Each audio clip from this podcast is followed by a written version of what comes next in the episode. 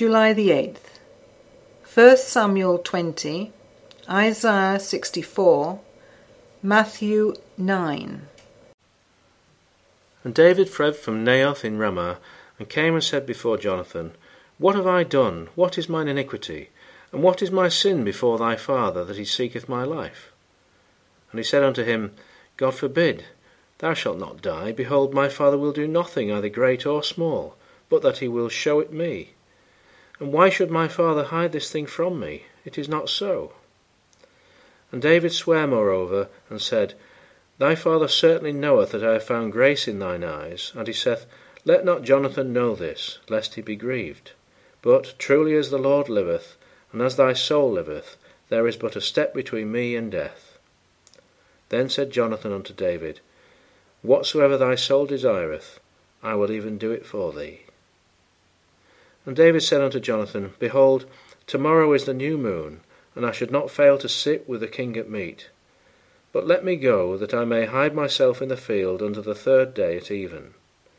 If thy father at all miss me, then say, David earnestly asked leave of me, that he might run to Bethlehem his city. For there is a yearly sacrifice there for all the family. If he say thus, It is well, thy servant shall have peace. But if he be very wroth, then be sure that evil is determined by him. Therefore thou shalt deal kindly with thy servant, for thou hast brought thy servant into a covenant of the Lord with thee. Notwithstanding, if there be in me iniquity, slay me thyself, for why shouldest thou bring me to thy father? And Jonathan said, Far be it from thee, for if I knew certainly that evil were determined by my father to come upon thee, then would not I tell it to thee? Then said David to Jonathan, Who shall tell me? Or what if thy father answer thee roughly? And Jonathan said unto David, Come, and let us go out into the field. And they went out both of them into the field. And Jonathan said unto David, O Lord God of Israel, when I have sounded my father about tomorrow any time, or the third day, and behold, if there be good toward David, and I then send not unto thee, and show it thee, the Lord do so and much more to Jonathan. But if it please my father to do thee evil, then I will show it thee, and send thee away, that thou mayest go in peace, and the Lord be with thee, as he hath been with my father.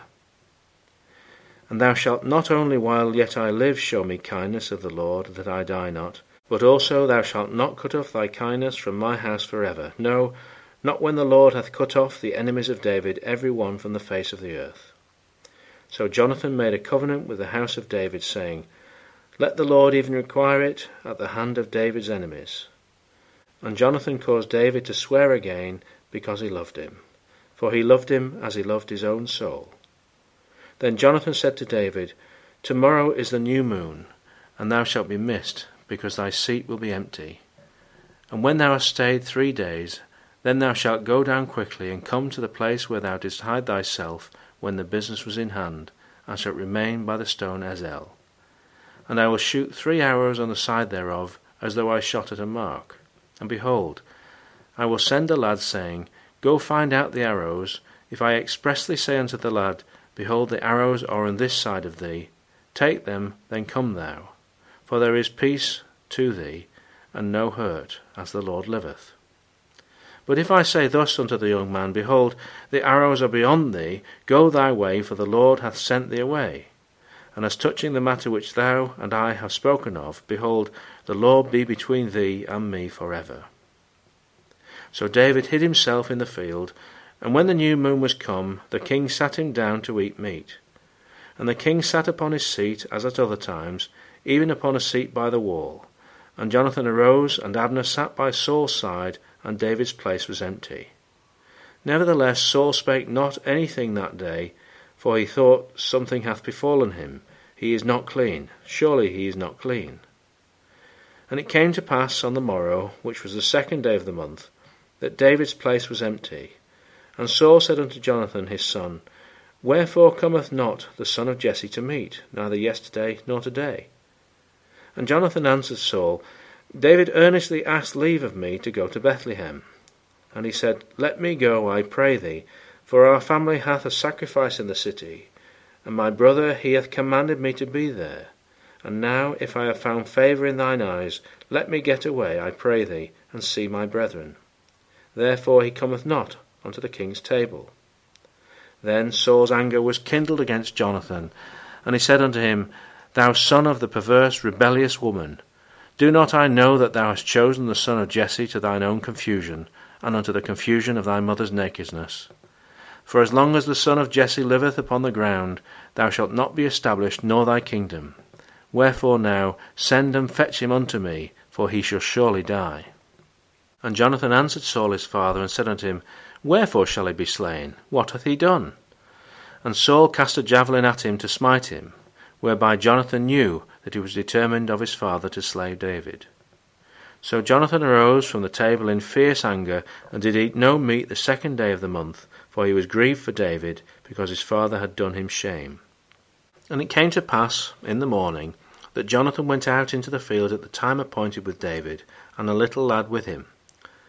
And he said unto his lad, Run, find out now the arrows which I shoot. And as the lad ran, he shot an arrow beyond him. And when the lad was come to the place of the arrow which Jonathan had shot, Jonathan cried after the lad and said, Is not the arrow beyond thee? And Jonathan cried after the lad, Make speed, haste, stay not. And Jonathan's lad gathered up the arrows and came to his master. But the lad knew not anything, only Jonathan and David knew the matter. And Jonathan gave his artillery unto his lad, and said unto him, Go, carry them to the city. And as soon as the lad was gone, David arose out of a place toward the south, and fell on his face to the ground, and bowed himself three times. And they kissed one another, and wept one with another, until David exceeded. And Jonathan said to David, Go in peace, for as much as we have sworn both of us in the name of the Lord, saying, The Lord be between me and thee, and between my seed and thy seed for ever. And he arose and departed, and Jonathan went into the city. Oh, that thou wouldest rend the heavens, that thou wouldest come down, that the mountains might flow down at thy presence, as when the melting fire burneth, the fire causeth the waters to boil, to make thy name known to thine adversaries, that the nations may tremble at thy presence. When thou didst terrible things which we looked not for, thou camest down. The mountains flowed down at thy presence. For since the beginning of the world men have not heard nor perceived by the ear, neither hath the eye seen, O God, beside thee, what he hath prepared for him that waiteth for him. Thou meetest him that rejoiceth and worketh righteousness. Those that remember thee and thy ways, behold, thou art wroth, for we have sinned. In those is continuance, and we shall be saved. But we are all as an unclean thing, and all our righteousnesses are as filthy rags. And we all do fade as a leaf, and our iniquities, like the wind, have taken us away and there is none that calleth upon thy name, that stirreth up himself to take hold of thee. For thou hast hid thy face from us, and hast consumed us because of our iniquities. But now, O Lord, thou art our Father, we are the clay, and thou our potter, and we all are the work of thy hand. Be not wroth, very sore, O Lord, neither remember iniquity for ever Behold, see, we beseech thee, we are all thy people. Thy holy cities are a wilderness. Zion is a wilderness, Jerusalem a desolation. Our holy and our beautiful house, where our fathers praised thee, is burned up with fire, and all our pleasant things are laid waste. Wilt thou refrain thyself for these things, O Lord? Wilt thou hold thy peace and afflict us very sore? And he entered into a ship and passed over, and came into his own city. And behold, they brought to him a man sick of the palsy, lying on a bed. And Jesus, seeing their faith, said unto the sick of the palsy, Son, be of good cheer, thy sins be forgiven thee. And behold, certain of the scribes said within themselves, This man blasphemeth. And Jesus, knowing their thoughts, said, Wherefore think ye evil in your hearts? For whether is easier, to say thy sins be forgiven thee, or to say, Arise and walk? But that ye may know that the Son of Man hath power on earth to forgive sins. Then saith he to the sick of the palsy, Arise, take up thy bed, and go unto thine house. And he arose and departed to his house. But when the multitudes saw it, they marvelled and glorified God, which had given such power unto men. And as Jesus passed forth from thence, he saw a man named Matthew sitting at the receipt of custom. And he said unto him, Follow me. And he arose and followed him. And it came to pass, as Jesus sat at meat in the house, behold, many publicans and sinners came and sat down with him and his disciples. And when the Pharisees saw it, they said unto his disciples, Why eateth your master with publicans and sinners? But when Jesus heard that, he said unto them, They that be whole need not a physician, but they that are sick. But go ye and learn what that meaneth, I will have mercy, and not sacrifice. For I am not come to call the righteous, but sinners to repentance.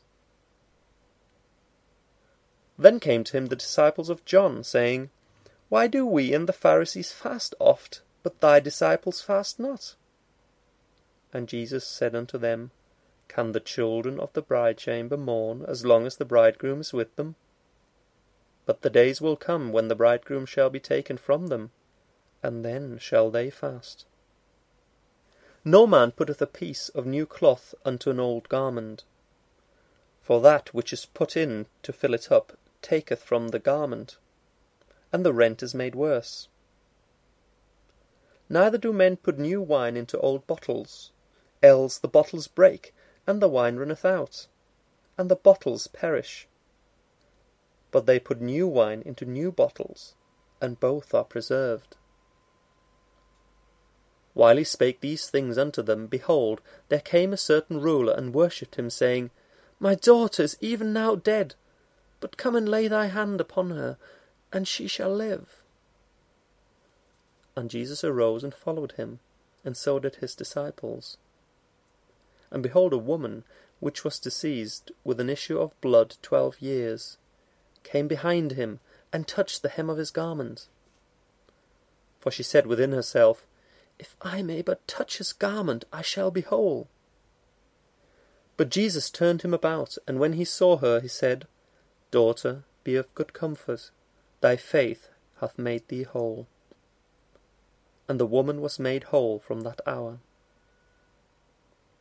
And when Jesus came into the ruler's house, and saw the minstrels and the people making a noise, he said unto them, Give place, for the maid is not dead, but sleepeth. And they laughed him to scorn. But when the people were put forth, he went in and took her by the hand, and the maid arose, and the fame hereof went abroad into all that land. And when Jesus departed thence, two blind men followed him, crying and saying, Thou son of David, have mercy on us. And when he was come into the house, the blind men came to him, and Jesus saith unto them, Believe ye that I am able to do this? They said unto him, Yea, Lord. Then touched he their eyes, saying, according to your faith be it unto you. And their eyes were opened. And Jesus straitly charged them, saying, See that no man know it. But they, when they were departed, spread abroad his fame in all that country. As they went out, behold, they brought to him a dumb man, possessed with a devil. And when the devil was cast out, the dumb spake and the multitudes marveled, saying, It was never so seen in Israel. But the Pharisees said, He casteth out devils through the prince of the devils.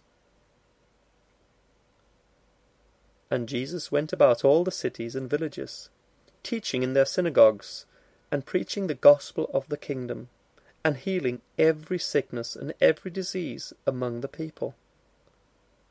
But when he saw the multitudes, he was moved with compassion on them, because they fainted, and were scattered abroad as sheep having no shepherd.